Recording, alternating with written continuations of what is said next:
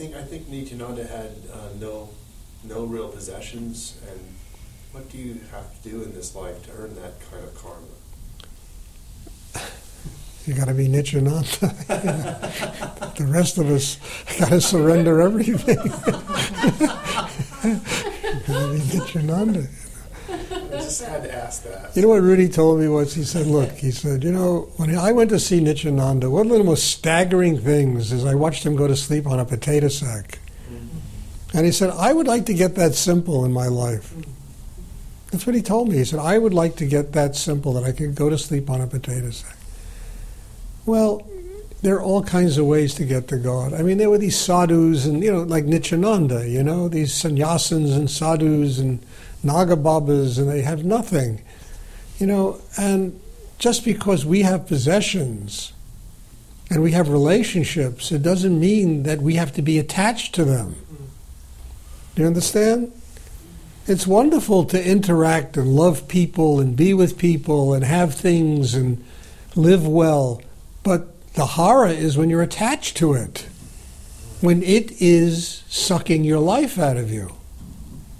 And it becomes more important than your connection with God.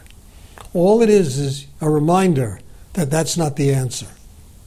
That's all it is.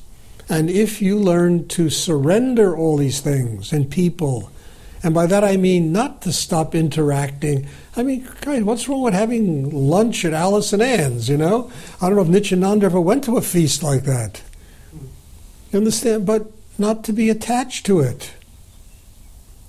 You understand? Not to be attached to anything. That's why we need to build that system inside, which in many ways gets us to where we can kind of live like Nityananda, but at the same time we live in the world. We are different creatures than, you know, a sadhu living in India. You know, a naked Nagababa. You see them by the Ganges walking naked, you know, with tridents and, you know, paint all over them and ashes all over their body. I mean, it's fantastic. You know, but we don't live in that culture. We live in a different culture. And it's all right to have a relationship with somebody.